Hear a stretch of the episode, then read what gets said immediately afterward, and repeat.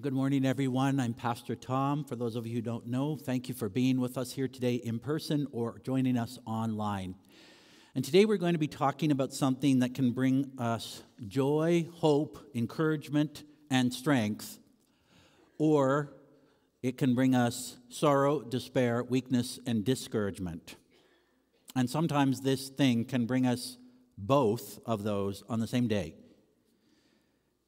Some people have many of this thing, some have few, some have virtually none. And just mentioning it can bring mental joy or pain to our hearts. So I'm going to tell you now what it is, and I want you to watch or gauge your response to this thing. So here it is friendship. Friendship. For some of us, this word brings to mind people who bring us joy and support in our lives and who bring fun. For others, it may bring up sorrow or despair or disappointment or discouragement or loneliness. Maybe we have lost a close friend. Maybe we used to have some good friends that moved away. Maybe we have recently experienced a fracture in some friendship that meant a lot to us. Maybe we hardly have any friends. When you think about your life, who are your friends? What is a friend, anyway? One definition states a friend is a person you like and enjoy being with. And a lot of people could fit that description in our lives.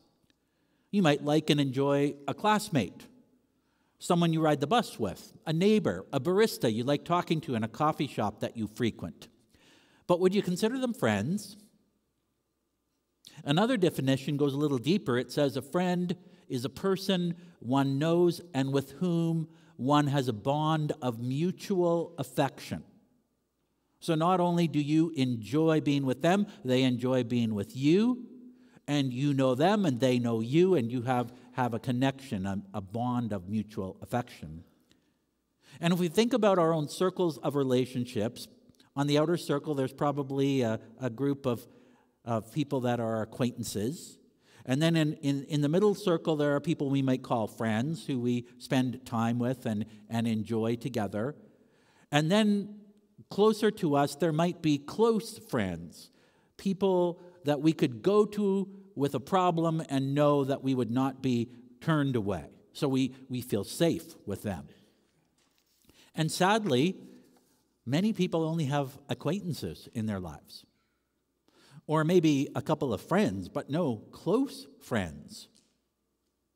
Some of us might not have one person in our life to whom we can go to with anything. But we're not the first ones who have struggled with this. And we have good news today in that we're considering another piece of Jesus' heart, and we're going to discover that Jesus has a heart of friendship for us. And from such a friendship, we can offer friendship, true friendship, to one another. And so I want to invite you to find our text today, which is quite short but is packed with meat Matthew 11, verses 16 to 19. And it's going to introduce us to this concept of Jesus' friendship. Jesus is addressing a crowd, and he's talking about them, but notice the reference to friends in this passage. So, Matthew 11, just the four verses 16 to 19. But to what shall I compare this generation? It's like children sitting in the marketplaces and calling to their playmates. We played the flute for you, and you did not dance. We sang a dirge, and you did not mourn. For John came neither eating nor drinking, and they say, He has a demon. The Son of Man came eating and drinking, and they say, Look at him, a glutton and a drunkard, a friend of tax collectors and sinners. Yet wisdom is justified by her deeds. So this passage follows what I think must have been, maybe, a somewhat shocking event in Jesus' life. And this is when John the Baptist's disciples come to ask Jesus whether or not he is the one sent from God. So, John the Baptist was Jesus' relative. He was sent as the forerunner to announce the coming of the Messiah, but now he's in prison. So, in chapter 11, verses 1 to, to 5 or 5 or 6, we see this whole thing happen. And John is seemingly beginning to doubt Jesus. So he has his disciples ask, Are you the one who is to come, or shall we look for another? And after dealing with that by listing many proofs that Jesus was, in fact, the promised one, he starts to talk to the crowd and he asks them, You know, what did you go out into the wilderness to see when you went to see John the Baptist? In other words, more, what were your motives? What were your motives? And then he goes a little deeper and says, Well, who is John anyway? And Jesus will affirm John in his role as the promised forerunner of the Messiah, but he goes even further because there was a prophecy, the last prophecy in the last words of the Old Testament, Malachi 4, verses 5 and 6, which state this Behold, I will send you Elijah, this is the Lord talking, the prophet, before the great and awesome day of the Lord. He will turn the hearts of the fathers to their children, and the hearts of the children to their fathers, lest I come and strike the land with a decree of utter destruction. And then in Matthew 11, 13, and 14, Jesus says, For all the prophets and the law prophesied until John, and if you are willing to accept it, he is Elijah who is to come. So Jesus is affirming John as the messenger of God, the one who fulfills the prophecy about Elijah. And of course, Jesus himself is God the Son. And then Jesus asks the crowds another question where he says at the beginning of verse 16, But to what shall I compare this generation? And he tells a parable of children in the marketplace. So apparently, parents would go to the marketplace with their families and they would shop and barter and trade. And while all of this was going on, the children would play. And one game they would play would, let's call it, let's call it wedding and funeral where one group of children would pretend to play a flute, and then the other group of children was supposed to respond appropriately, pretending they were in a wedding. Or this group of children over here would sing a funeral song or a dirge, and then the other group of children was supposed to act like they were in a funeral. And Jesus, in the parable, portrays the children over here as being frustrated by the children over here because they won't do what the children here want. So they pretend to play a flute. They expect the children here to act like they're in a wedding, but they refuse to dance, like, as if they're in a wedding. They sing a funeral song or a dirge, and the children over here refuse to mourn or play along with the game.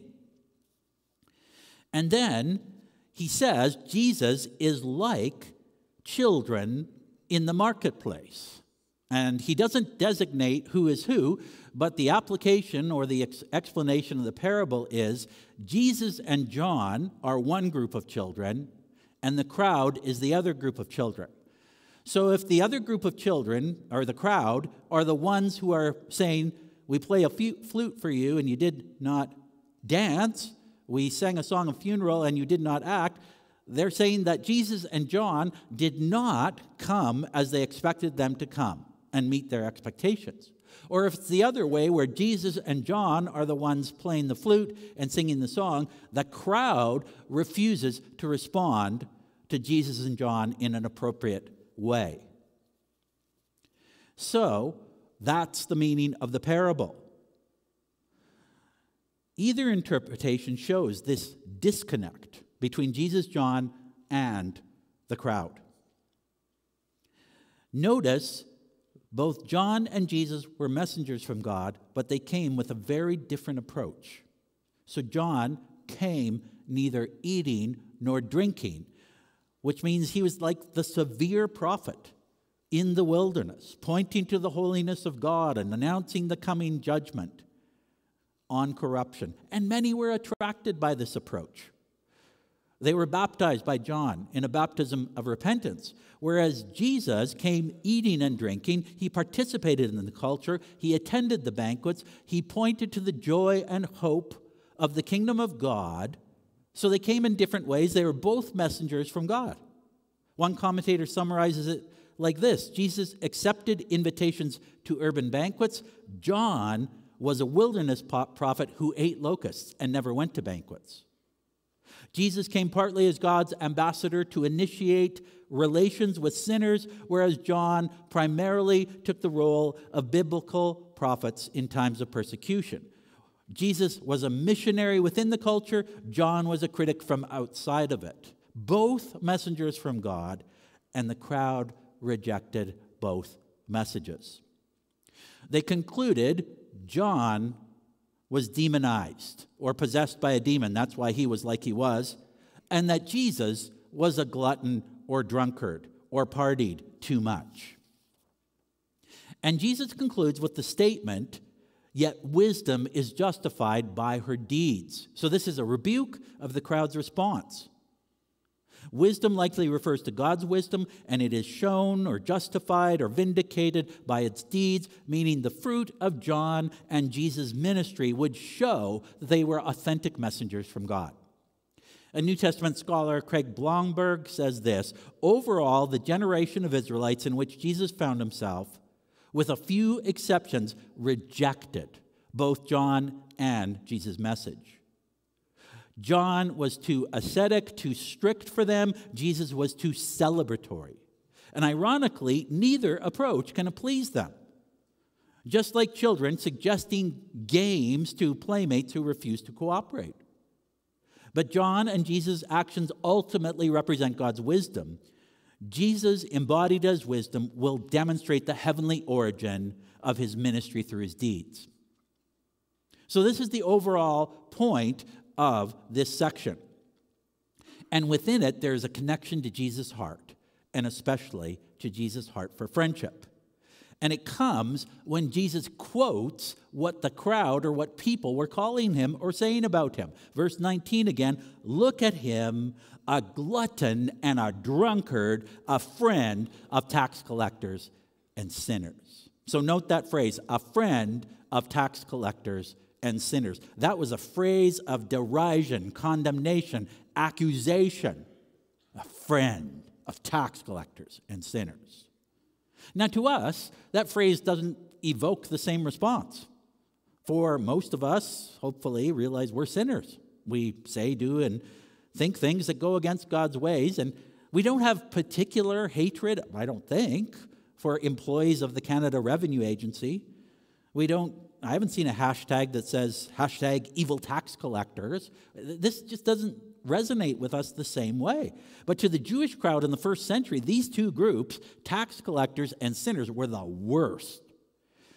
Uh, tax collectors were the worst because they were usually Jewish and they worked for the Romans or Herod, and they imposed this oppressive tax on their fellow countrymen. And sometimes they added another layer of tax for their own benefit. So they were getting rich out of their brothers and sisters' wealth, and they were traitors to their country, deeply hated. And then the sinners were those who lived a lifestyle of public sin. Prostitutes, adulterers, public drunks, thieves all fit into this category of sinners. And the crowd accuses Jesus of being a friend of the worst of sinners. He was willing to meet with them, to eat with them, enjoy their presence, even, and to a strict, God fearing, holiness pursuing Jew. That was horrible. You did not associate with such people if you didn't want your holiness compromised in some way. Well, how ironic. Especially the label sinners. Did the crowd think that because they didn't participate in any of the public sins, this removed them from the category of sinner?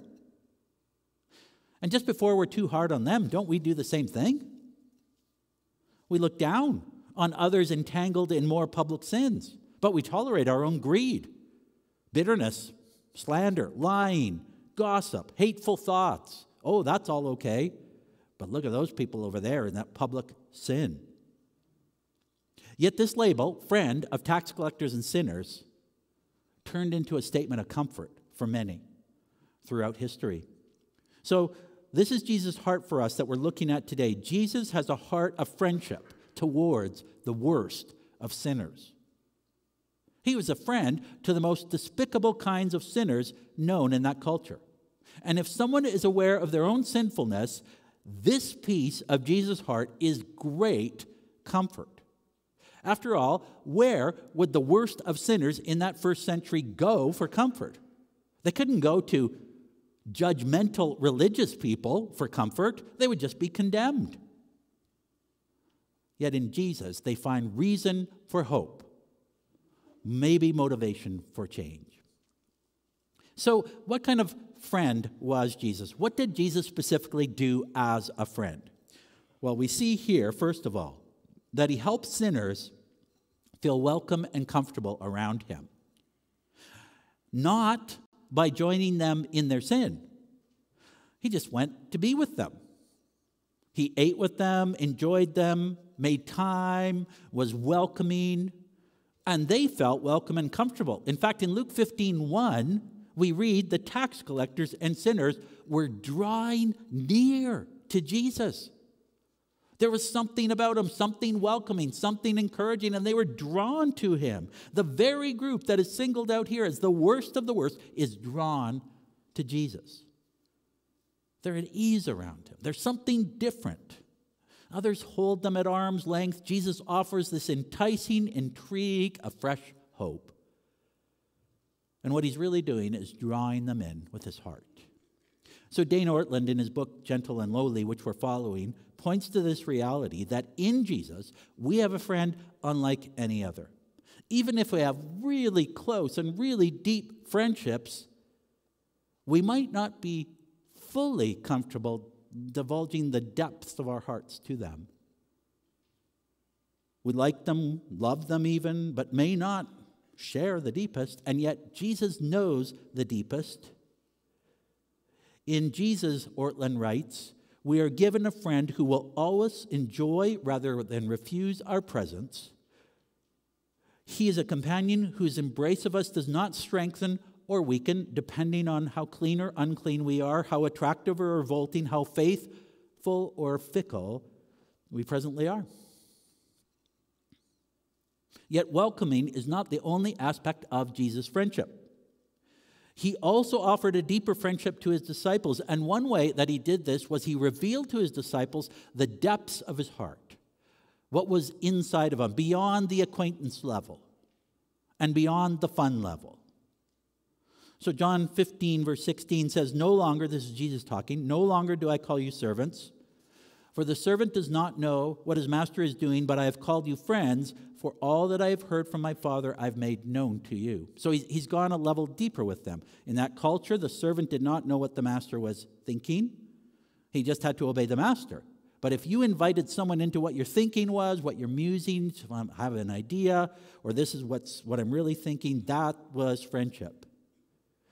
Deep friendship involves revealing the depths of our hearts to one another, and Jesus has revealed his heart to us to his disciples. He has opened himself up to us all through the Gospels. We see Jesus' heart and what he is thinking.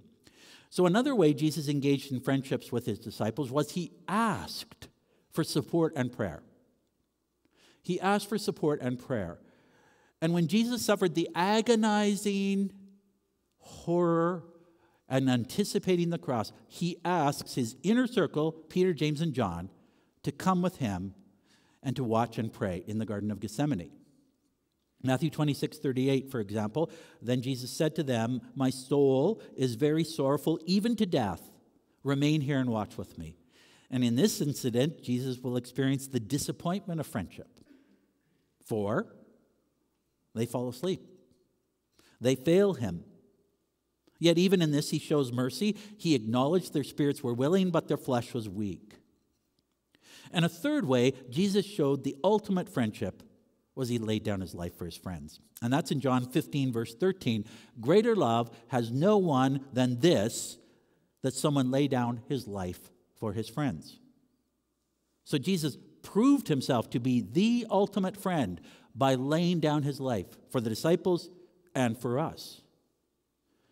And Jesus has this heart of friendship that he offers to the worst of sinners and also ordinary sinners.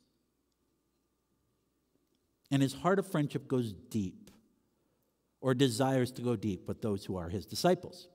We tap into this. How do we go about engaging in friendship with Jesus? And the first part of the last point, if you're following along on the bulletin there, is we need to receive the Lord's friendship for us. Receive his friendship. Sometimes we think we have to be good enough before we can engage in friendship with Christ. We have to clean ourselves up. We have to do this. We have to do that. Well, Jesus was a friend of tax collectors and sinners. That statement cuts through this belief that we have to clean ourselves in some way before Jesus will receive us. And I think the greatest example of this is the thief on the cross. There was nothing attractive or beneficial about Jesus inviting the thief on the cross into his friend circle. This would not elevate Jesus' social status, it would lower it. And yet Jesus reaches out to him in love and friendship, saving him minutes, maybe, or hours before his death. And such mercy, love, and friendship is available to anyone willing to come to Jesus humbly. So if you've never received Christ, he invites you to come to him today. Yes, as Lord, yes, as Savior, also as friend. But if we're already Christians, we need to evaluate then our friendship with Jesus. What kind of a friend have we been? What is the state of our friendship like? Are, are we keeping Jesus at arm's length? Giving Jesus the silent treatment? Just not mentioning him, thinking of him? Just the obligatory greeting in the morning hello, Jesus, help me today, bye. Or are we engaging in friendship? Things like enjoying time with Him, enjoying His presence as He enjoys our presence, hearing from His heart as He hears our heart, opening up our hearts, sharing our hardships. So, first, we need to receive and act on the friendship that Jesus offers. And then, secondly, offer friendship to one another. From the friendship that we have with Christ, we, it overflows into friendship with others. And of course, we all have limits. We can't have 200 close friends, but we can have a few. And we can certainly reach out more than we have been to one another in this community. One of the hardest things I think about COVID is the isolation and the harm it's done between relationships. Isolation causes all kinds of issues, and the devil loves it when we're isolated. And then we have to fight our thoughts alone or without others around us who will encourage us in our walk with Christ and in true friendship. And, and so, as we go forward from here with the potential of, of things opening up a bit more, we need to take advantage of this by grasping hold of those opportunities for face to face relationship and friendship. Something as simple as sticking around for a little bit after the worship service. And I know some of you introverts are like, oh, no, that's the worst thing you could ask of me. I need to fi- fire out of here lest anyone talk to me. And yet, introverts, you need friends too. We all need that relationship. God built us to depend on one another. We complete each other in different ways. We encourage one another. We share life together. That's the opportunity of community. And when we have a deep friendship with Christ, it can overcome those obstacles that keep us from engaging in friendship with others. Out of the overflow of His friendship with us, we offer it to others. And that is going to be our challenge over the next weeks, months, and years.